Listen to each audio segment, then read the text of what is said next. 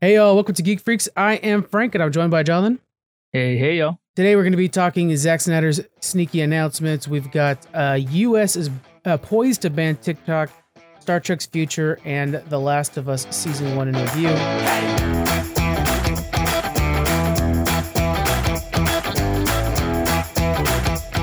We're going to start off with our question though, Jonathan. This is kind of a broad one. We threw it out there for the for the Twitter first. What is your favorite superhero? Yeah, that is a complicated question too. Um, as kids, you know, I, we didn't have nearly as much superhero content as the modern generation with, you know, the MCU and even the DCEU, how it's been building on. Uh, and and I don't know, as a geek fan or, or superhero fan, we can continue to love new characters and whatnot. But I think as a, what you like the most as a kid is what really kind of solidifies in your character. So Yeah. that being said, as a kid, uh, Superman was my favorite hero uh, because he can do everything. And personally, I've always wanted to be able to just fly Yeah. like Superman. That was like my biggest dream. Uh, but analyzing it now as an adult, I, I got to go with Batman. Yeah. Uh, and I know these are both DC and Marvel's what's really hot these days and stuff. And you know, kids these days are like, why do you care about you know DC heroes? Um, but those those were the ones that we had really good animated series of when we were kids. Uh, and Superman, though he has so much power and he does have kryptonite, which is a weakness, but sometimes those aren't proportional, and he seems like he's just you know all powerful, and he has a little bit too much influence. But I love to see how Batman is always struggling between the light and the dark inside him, Yeah. and you know what this balance of being a hero is, and he's so down to earth. He's a tortured soul, and he's just you know struggling day by day and trying to kind of correct the corruption that his family in one way or another was involved in and and helped build within the city. So he's a really cool character, really deep character, and uh, a lot more relatable than somebody like Superman. I mean, you nailed it right there. I like how you called out the animated series as well. Uh, Lucas Egan, who responded to our tweet about this, uh, he says, "Growing up, Spider Man was always my favorite. I loved the '90s cartoon, and always liked how a lot of the storylines made him relatable. I connected with seeing a superhero struggle with some of the same things I found myself navigating. The '90s cartoons, people underestimate, those, especially the newer generations, how impactful those were on the comic books of today." because yeah, Batman as well. I mean, the Batman animated series, fantastic. The Spider-Man, X-Men comics, you know, so classic. Um, and so my two favorites, definitely Batman's one of them. And for everything you said just said, right? He's he's complex, he's so neat, uh, and he's just badass to watch. I'm gonna go with Wolverine as well. And I really liked Wolverine for a lot of reasons I can't really pin down, except for he's just cool. Mhm. And even amongst the X Men, he's a bit of an outsider. He's super short. I'm short as well. And Bub, I mean, he's just cool. The way he does that whole like, I got you, Bub. You know, I just ah, Yeah. he's just fun in every way. And so, um, I think he's. It's funny that like the two got combined in the amalgam universe to make Dark Claw because I don't know how Batman. I don't know how Batman and Wolverine compare. Why they decided to ma- match those two together. But for some reason, I like both of them. You know, there's something there. I'm not sure what it is about those two characters that make them so fun to like together. I think it's that shared personality, that kind of tortured soul trying to do good, but they're inside there is a darkness that they're trying to suppress or control. Yeah, you're. I think you're right. Yeah, because of the X Men, he's probably the most dark and brooding one of the X Men for sure. Especially when you got like Cyclops over there. That's like the jock, the Boy Scout. This Yeah. such a nerd. but yeah, um, I think that's actually uh, Thomas's favorite was was Cyclops, and I was like, really, Cyclops of all characters? Like, why did you pick that one? I think he was uh, talking about this in your guys' last recording too, but I think Cyclops has just not been represented well in a movie yet. But That's in time, like what was his pick for Cyclops? Was uh, uh to to act him? Oh, Henry Cavill, right? Isn't Yeah, that what he was saying? I think that's Ah, right. I was yeah. like, that would be really, that would be, that'd be really good. Especially if they, if they really wanted to do it right. If, uh, if Marvel wanted to build the, the X Men kind of wing of the MCU, Mhm. I would do standalone movies for for some of your key characters, and then build Yeah. them in together and and start. You know, you don't have to. I mean, pretty much building like the Avengers, but they kind of grouped the Avengers together pretty fast. But I really want to get to know each character from a separate movie. Would be really cool. And in a way, I miss that. Like with Iron Man, I miss the fact that we had Mm-hmm. standalone movies and stuff. So hopefully, we do get back to that. This like even Yeah. this Ant Man didn't feel standalone at all because you were just setting up Kang. Was the whole job. Yeah. Um, that recording, by the way, Jonathan, good shout out. This episode is brought to you by our Patreon. I believe that recording was our Q and A, a 1st Mhm. of many that we will be doing, where you guys who join our Patreon will uh, get to know who we are. Generally, we'll try to make those free. So all you guys got to do, you don't even have to subscribe to Patreon where you pay any money. Although our lowest is a dollar, and we do appreciate the support. You could follow us, and then you get access to all the free content we put over on Patreon as well. So including that, a lot of the network updates, uh, the behind the scenes stuff. But the Q and A, I, I thought it turned out pretty good, and I think we'll be doing a lot more of those um, Yeah. in the future. it's a fun, really relaxed format where you just Yeah. pull questions from the Geek Box and sit there and talk about them. But especially like you guys are just hilarious together because you elaborate off into these stories so well. So it was a good listen for sure. Well, for Thomas, he and he and his friends grew up in Hawaii, and that's like you Mhm. know, for me, like I was telling my fifty first dates is how I know Hawaii, and uh, parts of that are accurate, parts aren't, and that was really interesting to hear. So I'm learning more and more about Hawaii. Pretty neat. Uh, last announcement before we get into the news, uh, we are announcing, guys, the Sacramento Mario Kart Grand Prix, brought to you by Geek Freaks. This is going to be April Yeah. 15th. It is at the CCS. We've been talking about that. We'll be at that convention, of course, interviewing devs, hanging out with anybody who wants to come and hang out with us. But we're also hosting our very first personal esports event. We haven't done this before. We've had contests, but this is actually an esports event brought by us. Um, there's going to be a, a trial round in the beginning where you guys have to meet a certain time. Uh, we're working on all the fine details of that, but there will be a trophy at the end, and you will be the first ever winner of the Sacramento Mario Kart Grand Prix. And so we're very proud to represent that and bring that together. I'm uh, ordering the trophy now. So check that out, guys. Come and join us. That's at the CCS in West Sacramento. That's going to be a blast, man. We got Kyle coming in from Idaho to hang out. That'll be fun.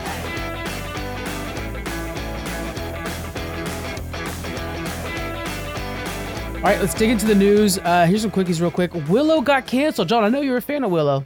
Yeah, that that's disappointing. And I understand because the first season it wasn't super exciting. It wasn't jaw dropping, but it was it was fun enough and it kept my attention enough to expect this show's gonna grow. It's gonna build. It might be Yeah. like a lot of our favorite shows that took a first couple seasons to really get their feet, you know, wet and get and figure out what they're doing. And then once they get going, then it really, you know, uh, the story gets a lot better. It was just okay. The writing, I think, was what, what was struggling uh, in the most. But uh, yeah, it's disappointing to see that they're just going to cancel it and not try for that anymore because I had a lot of hope for it. Yeah.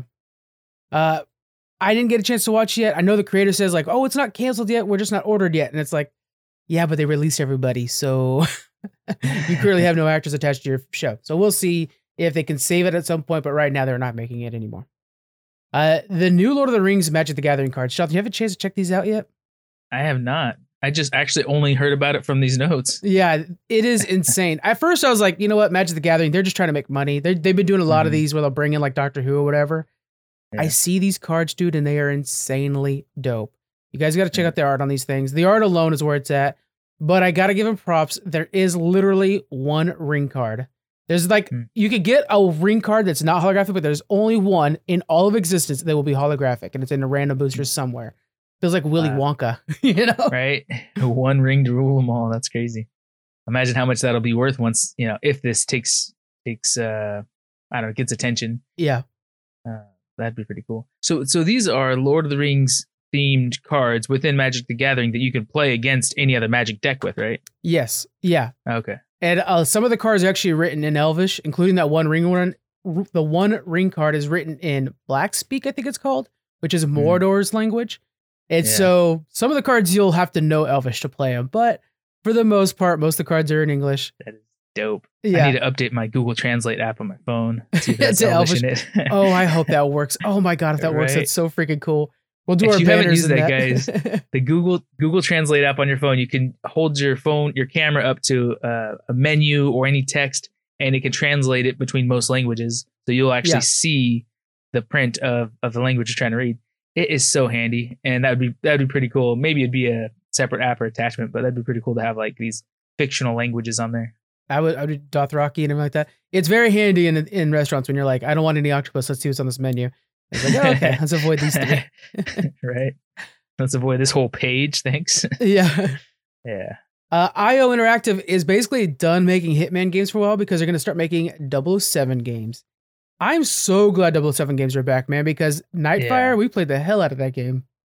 But I'm wondering, have the Hitman games tapered off? I never really played them much. I played, I think, one of them, but I wasn't wasn't huge into it. But I knew they had a, a pretty big following for a long time. In my opinion, it's not that they tapered off, it's maybe they got a little stale. Uh, they've been kind of just making the same game over or Mhm. adding to the same game for a while now. Uh, they are fun.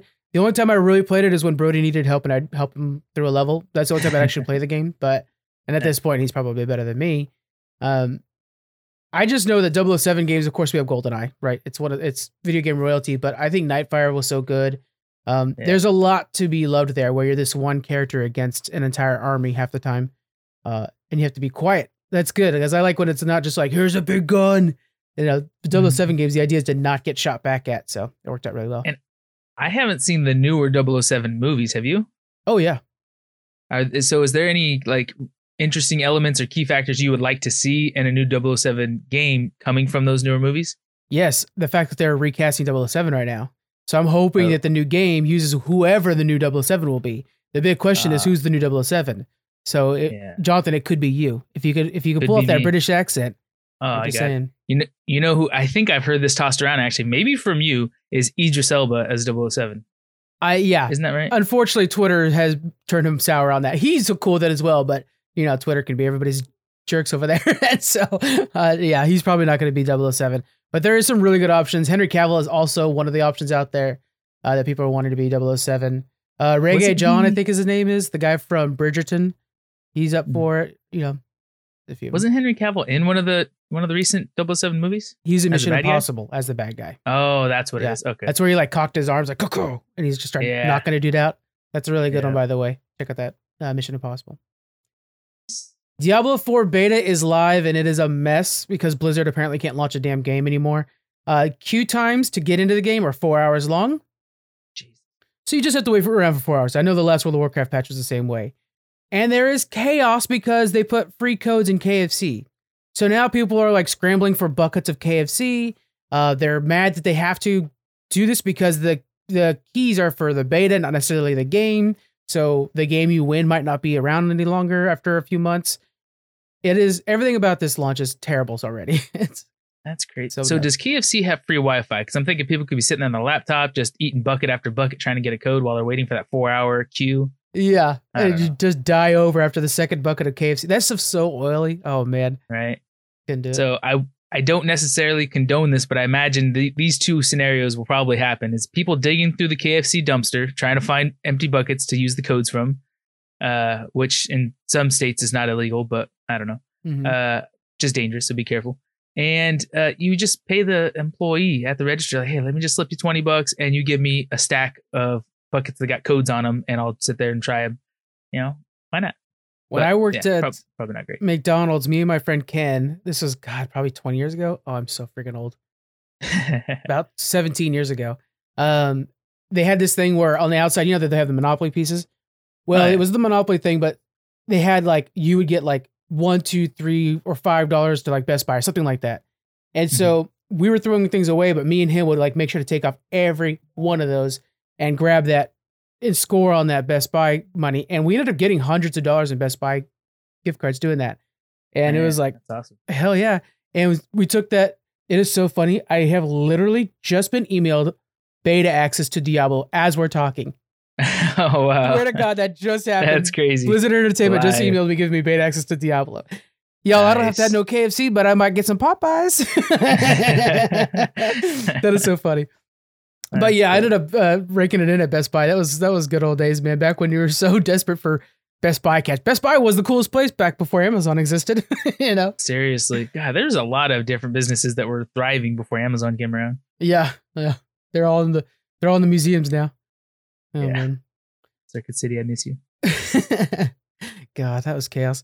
Uh, all right, Zack Snyder, he released some weird announcement. Uh, basically, it's a little teaser saying that there's gonna be this three day something at the end of April. He uses Darkseid, of course, from the Justice League, the bad guy from Justice League, uh, saying that that'll be involved. I don't know, man. I personally don't want anything more Zack Snyder. I want James Gunn rebooting the DC to be it. We don't have to deal with the Zack Snyderverse anymore. What do you do? You want any more Zack Snyder to like maybe wrap up what has already been made? No, honestly, I think almost all of what DC has made recently has just been unsuccessful. Yeah. It, it- they're not succeeding in what their goal is, is what's which is competing with the MCU. So I think they just need to stop competing with the MCU. Yeah. You guys have tried it. You put all your all your eggs in that basket, and it didn't work out. So shift your focus. Figure out what your fans are interested in. Don't try to fight for the same market because eh, you know Marvel has it captured, and I don't see you tried, and I don't see you pulling the rug out from underneath them anytime soon. So yeah, they need to, you know, like we've said it before, that Joker movie was so great. Yeah. make other movies like that for each of your villains. Well, they're they're And keeping those around, which is nice. James Gunn said that those are going to be Elseworld movies, so we're going to Yeah. keep with the Batman and Joker. Did you watch the Batman, by the way?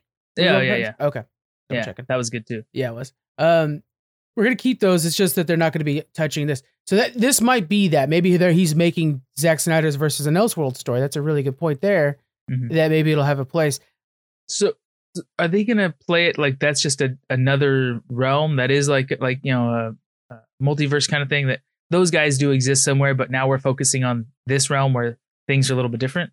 Generally, no. So the idea is is uh, James Gunn wants to do a timeline like Star Wars, so he doesn't want to do multiverses, but he Oh, will allow right, else he will allow allow Elseworld stories, which the idea is kind of like what if for Marvel, where the idea is just like, hey, what if Batman existed in the Victorian time, which is a very famous Elseworld story. That's it. So it's not going to be connected in any way, and that's the point. The point is it's just a one-offs, and you're happy with them. Same thing with Yeah. Joker. Okay, I like that, and I do like the timeline thing that that Star Wars is doing. That's Yeah. seems to be uh, very effective, and it's cool when you see those little strings that connect. You know, something you saw in the past to something that's going on in the future. Yeah. between movies that don't really have a shared storyline or something. That's uh, pretty cool. I'm watching. I just started watching Bad Batch because I just finished Star Star Wars Rebels, which Jonathan, Mhm. as a Darth Maul fan, my God, yeah, I gotta. But do I need to watch Clone Wars before I see that? you really probably should. Okay. Rebels, you don't need to. They're not connected really. But Darth Yeah. Maul's story in Clone Wars is so amazing because he ends up taking over Mandalore. So it's Ah, so freaking cool. He wins the dark saber, which you're seeing all that in Mandalorian right now. He ha- so he's the rightful owner of the dark dark saber. In my opinion, he still is. Whatever. I don't. Mhm. We don't need to go into that. But in Rebels, they continue that story and finish it off, and you actually see the final conclusion to Darth Maul and his conversation with whoever kills him is so good that I'm just like, yes, this is what I wanted. This is the only way you can kill off Darth Maul. Yeah, it really is. Yeah. And so, anyways, I'm watching Bad Batch now, which is takes place immediately after Clone Wars, and uh, there's like there's Rex in there, which is a character from Clone Wars. Who now I'm like, Mhm. can Rex be alive still by the Mandalorian? He can be. He's an old man, but he's there. So it's like, oh, dude, heck yeah! I just love that it's all one one timeline. So it's just about age. That's it. You know, how How much later is the Mandalorian from those series? The Mandalorian is like I don't know the exact date, so don't come at me, folks. But it's like seven years after the events of Rebels. But Clone, Okay. but Clone Wars and Bad Batch are far earlier than that, even because they're immediately Okay. after the thing. So there's it. there's a bit of a timeline thing there. But the thing is, is the guy who plays all the clones is the guy who Mhm. plays Boba Fett. It's the same Yeah. actor because they're all the same clone. So Brought him back. Yeah. as long as that guy stays alive, we can have any of the clones back we want. we just got to figure out how they fit in there character wise. That's Yeah. funny. Rex Yeah, is so cool dope. though. Uh, and we also learned from the DCU Zack Snyder stuff. Ben Affleck, he had did a really nice interview on the Hollywood Reporter. I've suggested everybody read that. It's really good.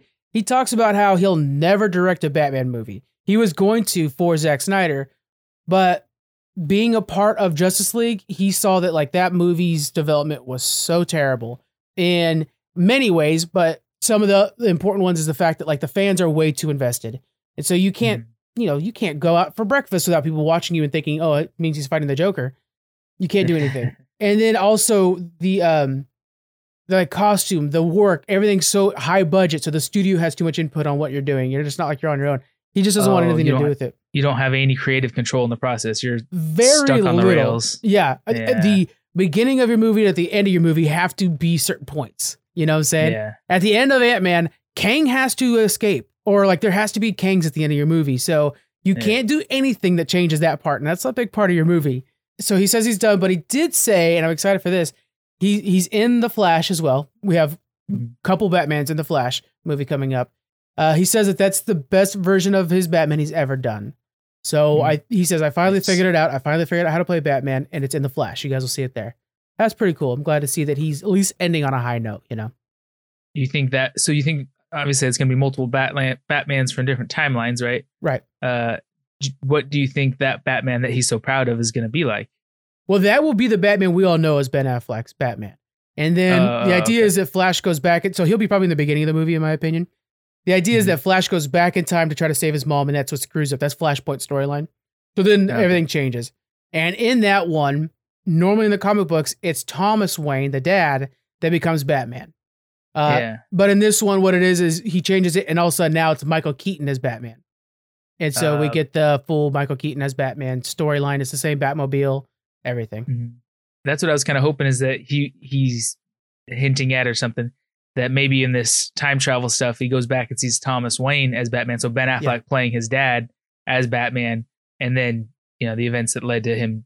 That's why he got shot in the street was because he was you know undercover, but he at night is Batman kind of thing. like he went back in time, messed it up. I really wish they did actually stick with the Thomas Wayne thing because in that Mhm. universe, Thomas Wayne is played by uh, Jeffrey Dean Morgan, who is Negan from Walking Dead. Oh, that's right. He Okay. would have be he'd be a very good because Thomas Wayne's Batman is like I, he has two guns on his belt. It's Yeah. a whole lot less. I'm playing it nice. Uh, he uses Yeah. like a red as his logo a lot. Anyways, but yeah, Jeffrey Dean Morgan playing Batman would be amazing. that would be cool, man. Moving on to our next thing here, we have the U.S. is poised to ban TikTok. So, Jonathan, uh, I'm sure you understand the situation, but basically, there's a whole uh, spying concern uh, with a Mhm. Chinese company that fully owns it. They they do have the ability to China's the government has the ability to pull information off there. Um, Mhm. And look, U.S. apps have all kinds of information to take it from us too. I mean, everybody's spying on you, so you're not hiding from anybody. Yeah. But nevertheless, there's all kinds of reasons to do this. Sure thing. I hate to see TikTok go for many reasons. First off, there's a discoverability of, of new people. I've made friends through TikTok and stuff like that. Uh, Mhm. But I don't know. What do you think about this situation, John? Do you think we should be getting rid of TikTok? I don't think so. Just as a from a consumer, I like to use it. I Mhm. use it similar to how I would YouTube nowadays. It's changed over the past few years, but Yeah. uh, it, there's more searchability where I can find if I want a little tutorial how to do something or to get inspiration. Like sometimes, you know, I haven't fired up my 3D printer printer in a while, but sometimes I'll get that itch and I want to see like what are people 3D printing. So I just put that in there, and you find video after video of different ideas and stuff, which is fun. Um, so I do like how it works and stuff, but I understand the fears of, you know, the people being manipulated by it uh, and and uh, using that data against us and stuff. But like you're saying, that could be happening from Facebook or Instagram or any of these other sources. Some people believe that our regular news channels are giving us a false narrative sometimes to try to steer which way the American people are looking and whatnot. I- it's like whatever. I don't care. I mean, it, one way or another, I don't really want it to go away, and I don't want it to be manipulating us. Um, and I understand. I believe there should be a uh, organization, international organization, uh, that uh, has regulations over the internet, so we can keep some good stuff there and get rid of some of the bad stuff, and just have some control over it. Uh, but obviously, there needs to be a limit to how much our rights can be infringed on too. So Yeah, I don't want to get super. It's it's a super touchy political topic, which is kind of dumb. It shouldn't necessarily get Right. political, but people in our country like to polarize every issue nowadays. And the thing with the manipulation is is what's hard is the algorithm doesn't necessarily change your mind. It just learns Mhm. what your mind is all about and will feed you more of it. So if you're Yeah, leaning one way and you only want to hear those echoes, you'll hear them because that's what you watch. You know, it's giving you what you Yeah. wanted. So it's like, you know, a common joke at my work is hilarious. I don't know. I hope it's not offensive to anybody, but Go I'm gonna throw it out there anyways. You can cut it. Is uh is one of the guys uh, from my work is like, hey man, have you ever uh, watched on TikTok? There's this funny video I, uh, I saw, and the other guy's like, nah man, I never go on there. It's just a bunch of gay guys and and dick pics and stuff like that. He's like. You know, it's based on an algorithm of what you like, right? Yeah. Like, oh shit. so the guy didn't realize that. He's like, oh, uh, no, yeah, I just, uh, I don't like TikTok. I don't like TikTok. Yeah, I wonder what you've been swiping on Yeah. or, or There's- liking. There's a priest or pastor joke that was that way too, where it's like, oh, it's just a bunch of uh, half naked girls dancing. Is like it's an algorithm, bro. if you're a pastor watching a bunch of half naked girls dancing, it's gonna give you more. right. Though Yeah. the lives, there's a there is something in there. Maybe it's just because I'm a man, but uh, Yeah. I've noticed I don't. I intentionally don't click on any of the you know uh, thirst trap stuff or anything like that. Mhm. And somehow the live streams are always, almost always, girls that are just talking or doing this sound, yeah, ASMR stuff, or you know, not wearing a bra, so they're obviously trying to get that kind of attention and whatnot. And I'm like, I don't click on anything to to instigate that, so I'm Yeah. not sure. I think it might just be because the system knows that I'm male that it tries to offer that, but I don't know. I don't really use. When my wife sees, she's like, "What are you lives. clicking on?" Yeah, like I, I purposely Yeah. don't watch lives because I don't know they're just not as fun to me. But um, Yeah. mine are super political. But my TikTok is super political. You know what I do watch is the Geek Freak lives. That's a good one. I'm just throwing out the head. Our head, podcast headlines. Uh, all the episodes also released on TikTok and YouTube, by the way. But uh, yeah, our all my TikTok, your TikTok, and like our dad's TikTok is very different from each other in many ways. Oh yeah, Mine, you know, I love books and woodworking and stuff like that. Are all on my TikTok. Lego builds, random jokes, yeah. and it probably seems dumb because I can go on our website or I could just Google or, you know, ask you questions. But almost all the geek news that I hear is you in the TikToks that you post about him. And it's like, oh, we're going to talk about that this weekend. So that's, Yeah. it's good to get a heads up before we talk about it. There you go. There you know, guys. There you go, guys. That's how Jonathan gets his news, and you can too. Uh, yeah. So with this happening, like I hate to see TikTok go, but there's definitely some cons. I, I really like its discoverability. Mhm. The algorithm has been basically taken by YouTube and Facebook in a lot of ways because Facebook or Instagram Reels really is the same thing as TikTok. Uh, so is YouTube Shorts, and YouTube Shorts is Mhm. actually where we're finding all our growth. Not really on TikTok. It's YouTube Shorts that we find the most success. Um, Yeah. it's the same thing. It'll eventually work the same way. Matter of fact, YouTube Shorts uses the old TikTok algorithm before TikTok wanted to do long form videos because YouTube doesn't need to change it to that because they already have that. That's YouTube's main thing. Um, what I'm hearing though, this might be just rumors out of school, is a lot of the push against TikTok is because Facebook and other companies, Twitter and whatnot, have lobbied against, have found a reason to get TikTok out of the game because they're big mm-hmm. competitors for our time. I mean, I Yeah. know, oh dear God, if I open that TikTok app right before I go to bed, that burns off an hour and a half easily, you know? Right? so yeah. it's dangerous in that way. Yeah. So this is just corporations fighting over our attention for their ad funding, Yeah. really. and dragging the government Yeah. into it because they tried to get it banned like in 2020 or something like that, but then that failed Mhm. through because of courts. Now they have gotten the okay to do it, and so now it's Mhm. just basically at any moment they can ban it. Um, Yeah. I also shame. like I don't I I don't think TikTok's being used or I don't see it being used in a malicious way at all right, Right. now. I understand the deeper those roots spread between our society, it will be easier for them to flip a switch or just change a number and then it's being used against us. And so we we do want to defend against that, which is why I think there should be regulations by an international, you know, uh, entity that, that all our governments come together and say, "Hey, we want this on the internet. We don't want that on the internet. Let's work together to still be able to share our information between our countries, but mhm. you know, limit the good and the bad and how it's used and stuff like that. And so we would still be able to have access to TikTok, but they set some kind of you know ground rules on, especially what they can do with the information they gather from the consumers. It's hard because I kind of feel like it should be on the consumer to be wise about what you're doing. Like, so many people complain that like, oh my my password was stolen. Like, I get this all the time as somebody fixes people's computers. Oh my password or my computer was hacked. My computer's got viruses. Oh, what were you doing Mhm. on it? Well, I was on this random website that doesn't make any sense, you know. And it's like, hey, bro, I'm gonna fix your computer, but don't go on that website again. Clearly, that was your fault for not knowing what you were doing. And Yeah. that's the same thing with TikTok with like the algorithm thing. People were like, oh, well, a lot of people who hate TikTok don't use it regularly.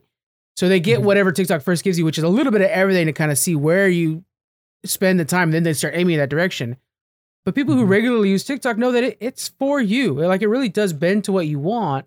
Um, Mhm. and others do that as well. But I think it's just that TikTok's algorithm is a little bit more aggressive in that way.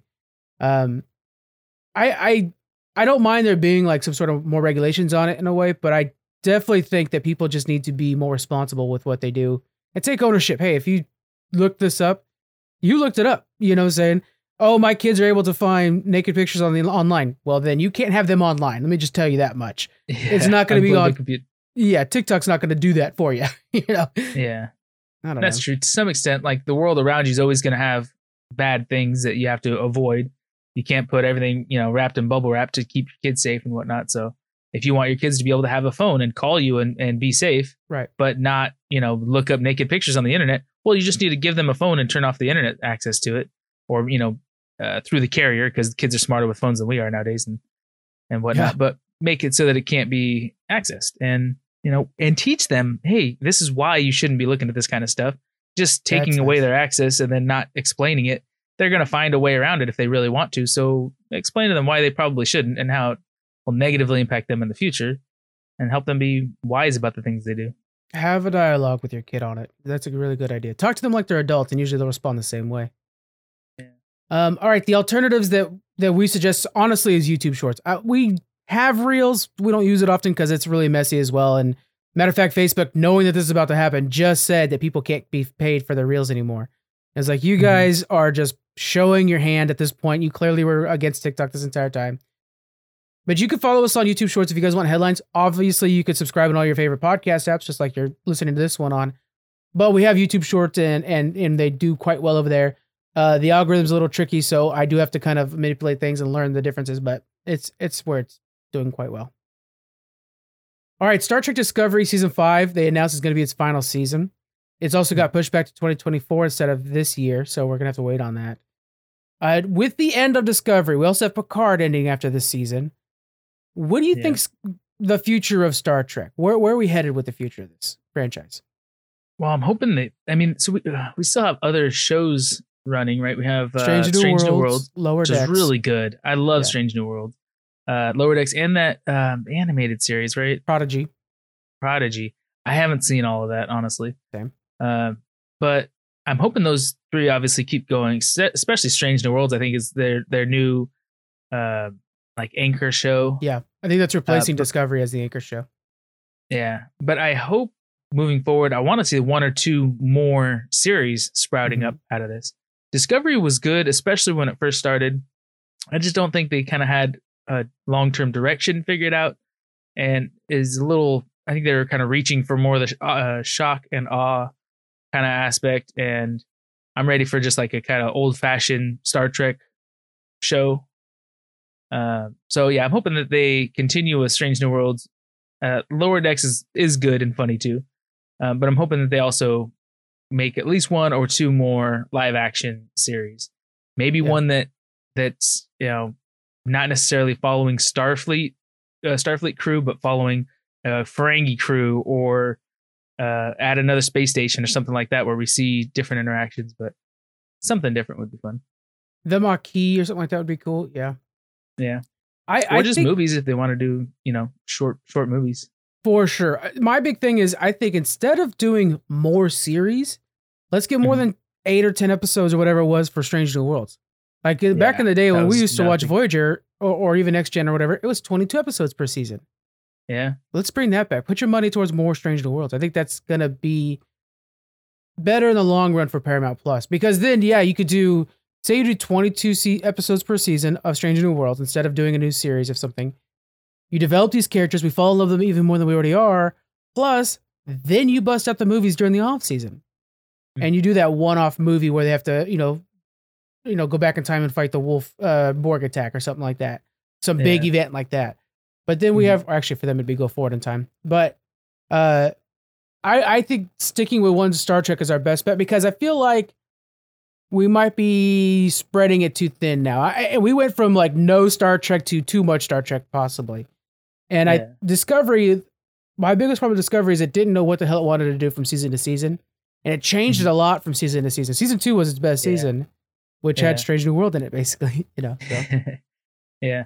And I think I, I kind of want to see them like lock down five seasons or something like that. Like commit that Mhm. you're gonna for sure have a five or seven season run of this show, rather than like Discovery, like you're saying, they weren't sure if they were gonna get renewed, so they had to keep finding fresh new ways to make it exciting. And it's like, well, we like the characters, we like the the plan that you already put together. Let's yeah, guarantee us we're gonna have this show for a while. And then after, if they want to have some stories that branch off from some of these new characters, then that's great. But yeah, I don't want it to go two seasons or three seasons and then die off. I miss having Star Trek in the theaters though. That was always such a cool event. That was such a big deal. Mhm. You know, even if we True. got to bring back Chris Pine, which I think those are dead. Every time I hear every you know six months, like, oh, Star Trek Four is they're doing this now for it. Baloney. I'll wait till I have my ticket in hand and I'm walking in the theater because I don't trust you guys anymore for that. Now, here's my big question for you, John. Over on Challenge Mhm. Accepted, very successful podcast on our network, guys. Go check it out. Just saying. Right. Uh, we are going to be, we're right now doing Christopher Nolan month where we're going through some of Christopher Nolan's best movies. Uh, we did The Yeah. Prestige. We just finished Interstellar, which was my first time watching it. was very good. Mhm. Um, next is Dark Knight Rises. All right, with a bunch of Bane voice. And then uh, we have another one coming after that. We'll announce it on the show, of course. After that, I am challenging Thomas to his very first Star Trek. Mm. So, my question for you, Jalen, what episode do I challenge him to? Because, man, I, I can't know. figure it out. And I know you were talking about uh, doing a Voyager episode, two part. Yeah. It would be great. But I think, uh, to me, fans mostly revolve around uh, the next generation. And I think that would probably be Mhm. the best place to start, at least if he's going to watch a whole series. It's Um, just one hardest- episode is the problem. It could be a two part episode, Yeah. but it's just that's the problem. It's not a series. Or But if he, yeah, if he likes the episode and decides to watch that series or yeah, more of it. The hardest thing is if you pluck an episode out and you watch just one episode, you don't know the characters. So when somebody Yeah. is struggling to survive, you don't care about them because you don't know what it took to get them there. Um, so that being said, I I did find an episode, uh, one I, I'd watched again recently. That I was like, oh, you know what? That's not. Not only is that a good episode, it's a good ep- uh, good episode on its own, but also because it has so much character development. Okay. It is all about one character and developing who they are by definition. And so, uh, you know, uh, for example, before I get into that, the Tuvix episode, you Uh, wouldn't care if Tuvix lives or dies, or if ne- if Tuvok and Neelix live or die, Yeah. if you don't care about Tuvok or Neelix or know their personalities that are both coming out in this new new person. So that's a great episode if you like if you're Kevin invested in keeps those sending characters. me memes about like Tuvix dying because he hates Tuvix. And there's a big group of Star Trek people who do, so he always sends ones that are Oh about my Tuvix dying. Such a good episode. I know. Anyways, so the one I suggest, and you can still go with your your pick too if you want. I don't care. But it's called "The Measure of a Man" by uh, uh, in uh, Next Generation. It is the episode where they debate whether or not uh, Data is human or not, or whether not, Ooh. not human, whether he's alive or not, Okay. and whether he should have the right to to live. Um, Doctor, Crusher. gosh, what's his name? No, not Sun Young. Uh, oh gosh, I don't even. Not the doctor that created him. I I don't have any of the names in my head right now. Okay. Uh, but the one who was the foremost expert in uh, cybernetics wanted to disassemble data because his creator created him and then couldn't didn't make more and i think he either died or We see that in Picard actually. That happens in season Exactly. Picard. Yeah. yeah so it's that same same guy so he wants to take data and disassemble him so he can learn how his cybernetic is uh not his positronic brain how Yeah. it works so that he can recreate it he's like my research is so close but i need to to study this device uh i need to study it is what he says. Called, he always calls him it. Uh, Yeah. to be able to to to recreate it. And then then I can make you know together the federation can have thousands or millions of these things that can then pilot our ships and we won't have to worry about a real crew person dying and stuff like that. Uh, but in the process I have to completely disassemble his brain so Mhm. he's gonna cease to function. And the crew Picard's like well no that would be killing my crewman and he's like well he's just a device he's not a crewman he's like well no to me he's a crewman and so they go back and forth. It becomes this whole uh, court case, pretty much, where they have to determine whether or not he is alive and what what is a machine and what is human, and aren't humans not just machines that are biological? And it becomes a an awesome debate that truly develops Picard, his relationship with uh, Data, yeah. Data himself, uh, Riker. It's a it's a deep episode. It's not big space battles, meeting a bunch of strange Right, aliens or anything like that. But it's some sometimes that's a little It's the too best of sci-fi though, because the whole point of sci-fi is to question something in your own world, and it's like, what do, what does Yeah. life mean? That's something that's big. Mhm. Damn, And right now we have this topic of AI coming up a lot, so this Right. might be a good time more- for that. yeah, So I mean. ChatGPT is my homie right now. Um, right. okay, so that's definitely on the list. It's basically between that then and uh, Voyager's Year of Hell, which Mhm. is the big space battles, and it does. To me, I was telling telling uh, uh Thomas the reason I like Year of the Hell so, Year of Hell so much is because it has like all the action, but also when you're done, you're like, wait, if you change time this way, how what's the effect of the time here? I like having the time travel changes and stuff like that so much, especially with Mhm. like kind of the questions you're having is like, was he wrong? I mean, he was just changing things that he didn't kill anybody. He just made it to where they didn't exist. Yeah. How what's the morality of that and stuff like that? So I don't know. Yeah. There's stuff, one and it's got Too red from that for- '70s show. Yeah, and he does a good job in that Mhm. character. He really you, does. You feel you kind of feel bad for him, but like, you know, he's kind of murdering entire cultures, but kind of not. Like you're saying, he's, they're being erased. Uh, but he's doing it to try to bring his family back. Yeah. Yeah, that's that's a deep episode for sure. I'm gonna be honest with you right now, man. I miss Trek freaks. I just oh And man, I miss talking about Star we Trek. can do we can do occasional episodes too. Just pick a certain topic about Star Trek that we want Yeah. to talk about, or like that, a certain episode. Let's say eh, pick an episode that we like or that the fans suggest, and just review one. The hardest thing was scheduling it on a reoccurring event. But we could do one offs every once in a while. I'm fine with that. Podcast scheduling is the biggest hurdle of podcasting by a mile. I mean, we have Yeah. 11 people in this network. It's just you and me right now. you know, not that that's a problem. Right. Everybody's busy. They got work and kids and whatnot, but you know, it's just how it is. Um, yeah. I know I wouldn't mind doing that, John, just because I really love Star Trek. And that was, I was thinking about that. Uh, I think it was even yesterday driving around. I was like, as a listener, I think our my favorite of our podcast is Trek Freaks. yeah. I really like that because I watched the episode with you guys and stuff like that, and it's like that's a shame that that's that one's gone. But well when you when you guys if you want me to join on the the episode you can do with Thomas, thousand percent. yeah, let me know when you guys are gonna do that, and then from there we can plan when we're gonna do Okay, another episode of Trek. Freaks too. Down. Okay. Ooh, man, that might that might lead me towards Year of Hell because then you know that one, and I won't know the next one for Trek Freaks. So that might yeah, lead me that yeah, because we we can do both one ep- one episode for each, and then Yeah. we go through both of them Okay, you hear? This is how podcast planning happens, guys. This is the free form version of it. live. All right, so uh, we're locking down Jonathan for challenge accepted for an episode of Star Trek review. Oh, Um, yeah. I hope he I hope he enjoys it. I hope he gets hooked on it. That'd be cool. Mm. All right, Joe. Then let's move on to our review for The Last of Us first season. You had a chance to finish this up? I did. That was such a good show. Yeah. My gosh, I love it. It's it's what I was hoping for, and I I didn't think I would really care about the game because like, well, the game was cool, I guess, Yeah. but this show, you know, is now it's on TV. I don't have to read the book because I watch the movie, right? No, man, I want to play the game now. it looks so good. I see a lot of videos online Yeah. now too of people walking through scenes and how how much it mirrors the Oh, the uh, show. And it's like, man, I, that looks like a really good game.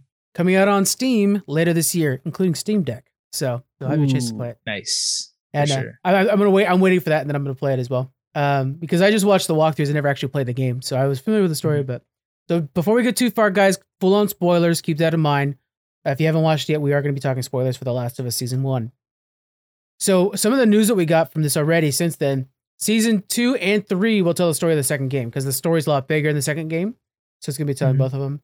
Um, Neil Druckmann, the guy that you know helped make the first game and now is a producer of this, said that no matter what, we're making more seasons of this, even if for some reason we have to cast everybody over again. So that HBO, they're like, here's our new Game of Thrones. they're big fans. Right.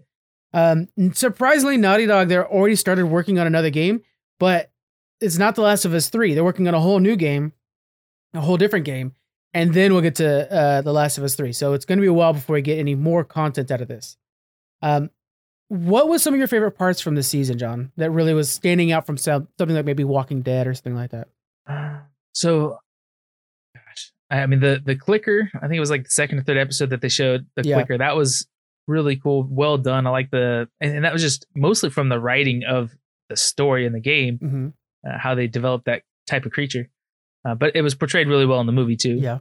Uh, the scene where where Ellie tries to save uh, Sam, I think was his name, Oh, God. and then he turns overnight. Yeah, Yeah. that was like just a heartbreaker. Uh, and then not too long after that, we see uh, Joel get stabbed, and then she's trying to, she's actually trying to decide whether to leave him or stay. And then she's like, no, no, no, I'm going to stay and try to save him, do whatever Mhm. I can. Uh, you know, saves him, brings him back to life pretty much from being just about dead. Just saves him just in time for him to save her, and then they move on. yeah. He had some real And good then- penicillin because he was up and running pretty fast. yeah. yeah. Yeah. We have to assume there was a, a couple hour time lapse in between there at least. Yeah. Um, and then this last episode, last one or two episodes, I noticed there's so much being said between the words. There's Yes. so much that it's the most powerful words are the ones that aren't being said.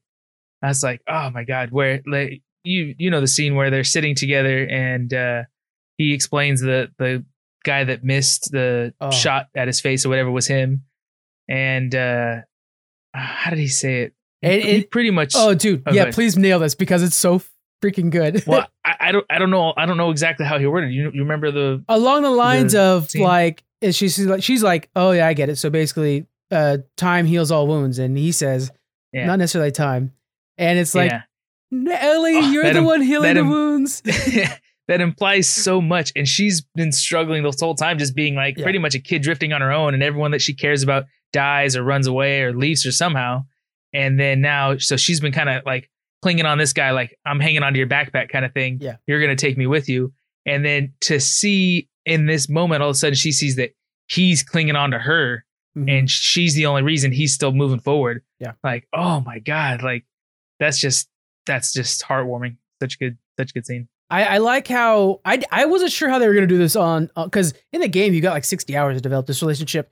You had Mhm. essentially 10 hours to make Joel think of her as cargo into Mhm. she's my daughter. Yeah. I didn't think they were going to be able to do it, but boy, those last few episodes really locked it in quick. Um, that episode, which Bella Ramsey, who plays Ellie, needs to win an Emmy for that episode where she escaped the preacher. That Yeah. shit tore me up inside. She did such a good job acting through that scene. Mhm. And then when he surprises her from behind and she turns around and she's like, still like you see visual shock in her face. Yeah. And then it, yeah. like she realizes it's Joel, and then she, you know, she's looking at Joel, but she takes a second to realize it. It was just masterfully done by Bella Ramsey, and of course the writers and everybody involved. It. My goodness, what a performance! I'd be interested to see what kind of awards they win for the show because it is an amazing show so far. This is one of those things that the mm. Emmys won't give awards. They'll give some awards to some boring show, but then when the show that people watch, they don't give awards to. It's like that. You guys are useless to us. Yeah. But I, I, Yeah, I'm excited to see more for sure. I am too. I really liked this show. I think it was a refreshing take on. Let's be honest, guys. I know everybody, gamers and stuff like that, including ourselves, that are like, "Oh, this isn't zombies. They're cordyceps." Blah blah blah. It's a zombie show. Let's be honest with each other, Yeah. right? Post-apocalyptic monsters created from the Yeah. dead that are coming after people, so it's it's just a different take on it. And I I loved Walking Dead, but it got stale, and so I was like, "How are you? Mhm. This might be a little too soon, guys. People are gonna have Walking Dead." And but it Yeah. somehow refreshed the genre in a way. I Well, because it's so it. little about the monsters. It's very little about them, and it's so much about the post-apocalyptic world they're living in. right. It's the living people that are the big, you know, struggle that you're fighting between, and just living with yourself and living with the few people that you care about. And I think they do a really good job at just not making that fighting these monsters is the focal point anymore. There are supposed to be more monsters in the second two seasons, but I, I think one of the big things too is that this show comes down to decisions so much more than Walking Dead did. We all know the big one at the end, but just along the way of like, do you help these two brothers? Uh, uh, what do you do in that moment when one is attacking Ellie? And you know, it's just like the decisions matter so much more in this. And I can't.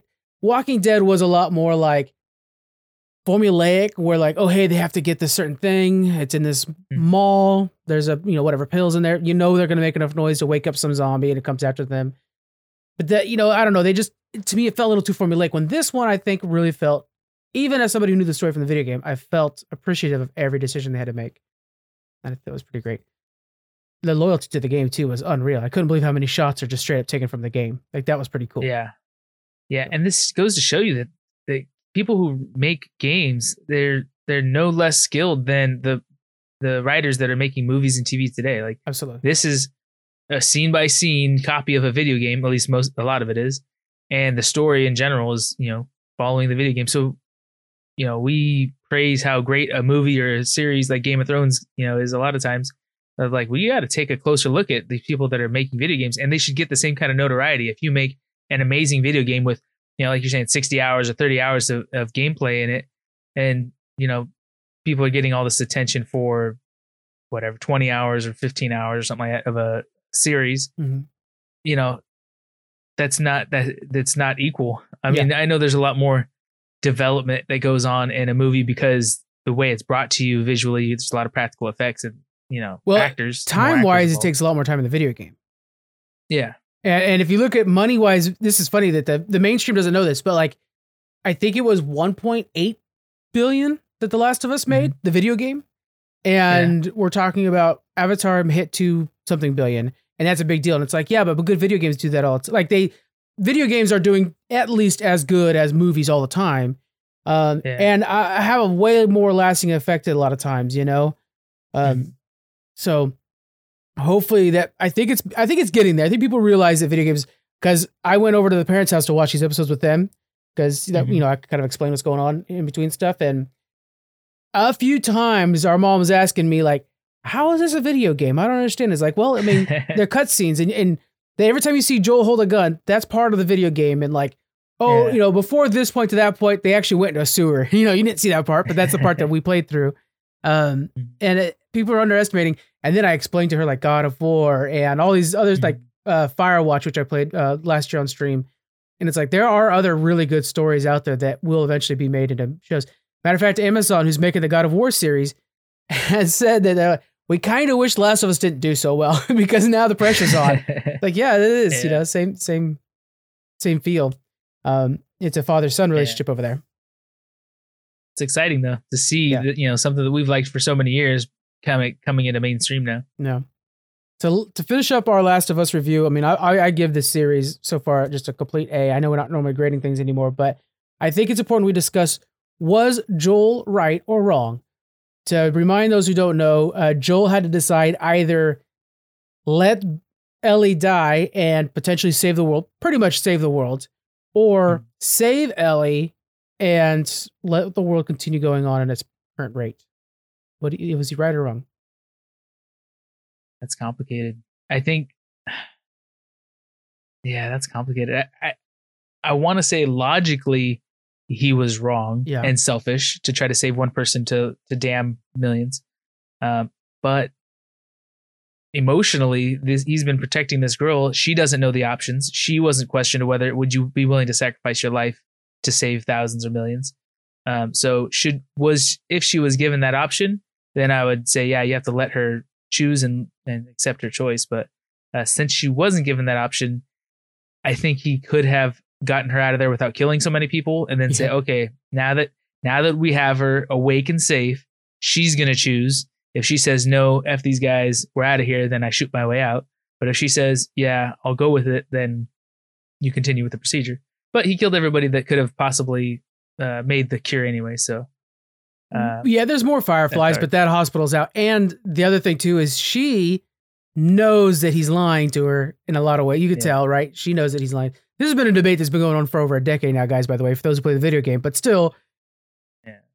I, yeah, that's the whole thing. Is like he's lying. She knows he's kind of lying. Like that look in her face at the very last scene, which is pulled from the game, where she's Mhm. like, "Are you telling the truth about that?" And like, I love how that last episode, Ella, Ellie almost seems like she de-aged like five years because she looks like even more little girl that's like, oh, I might die today. You know, it's super sad. Um, yeah.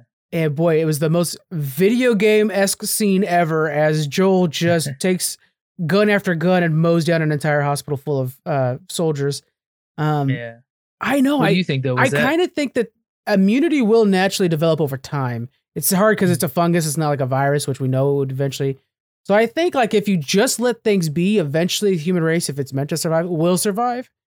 Um, Yeah. I mean, Ellie herself is good, is an example of this. So you'd assume if Ellie eventually has children, those children would have her same immunity, and Yeah. you start with a new Adam and Eve right there. You know, Oh, that reminds me. I saw this video. Someone was explaining this like mind blowing uh, revelation they had, and, and uh, what they're trying to think of what another person was thinking. Mhm. The the lady that was running the Fireflies, uh, that that dies at the end. Marlene. Yeah, what was her name? Marlene. You remember? Marlene. Okay. So the scene where Marlene finds, you know, newborn Ellie, right, in her mom's arms, and she takes her and and uh the mom she had to shoot shoot her mom before she left, or her mom shot herself, one or the other. Uh and then all these years later, she finds Ellie again and finds out that she's immune. hmm In her brain at that moment, is she wondering if I left her mom alive for a day or two, would she have turned? Or did she have the immunity and carried it on to her daughter?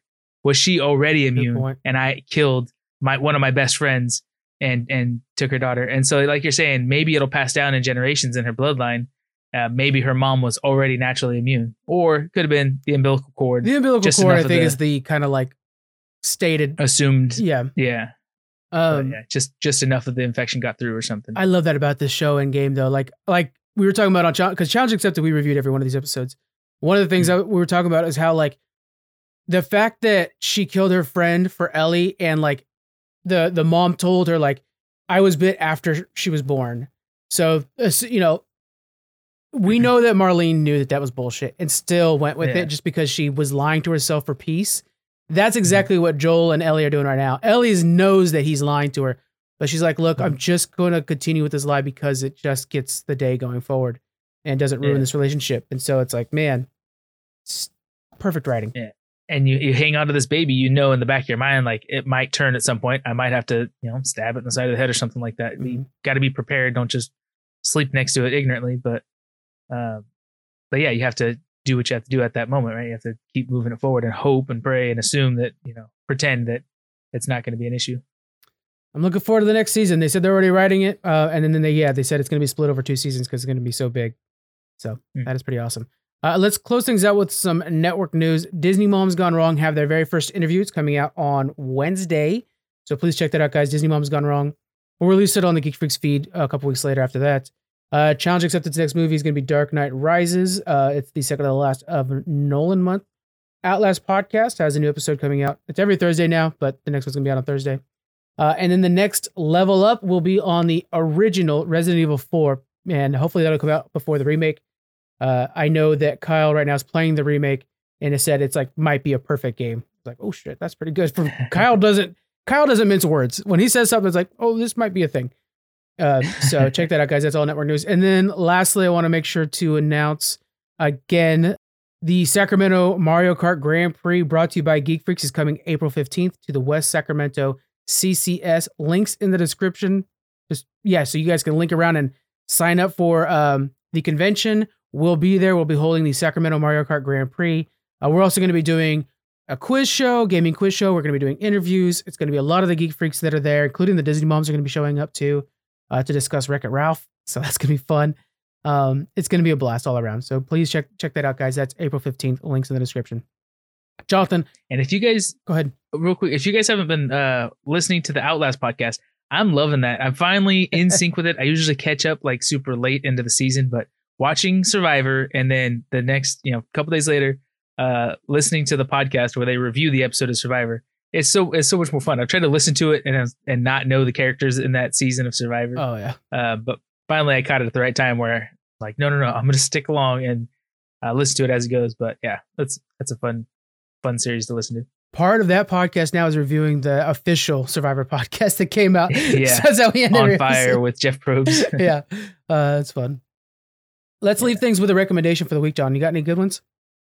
So, uh, one thing that I haven't watched because I don't have a lot of time to watch TV anymore. I mostly just watch them on my lunch break on my phone. But uh, and there's a lot of things I haven't seen that I haven't got caught up with. But one that I went back to I hadn't seen in a while is Better Call Saul. Mhm. I don't think I saw the final season of it, the last season of it recently, because it was airing at the time and I don't- maybe it wasn't ready to be streamed or something like that. But anyways, I'm getting caught up on that, and that show is so good. Um, what is his name? Uh, Esposito. Giancarlo Esposito. Esposito? Yeah. Yeah. Oh, he's in it now, and he's just so good. I, I love his acting and his character.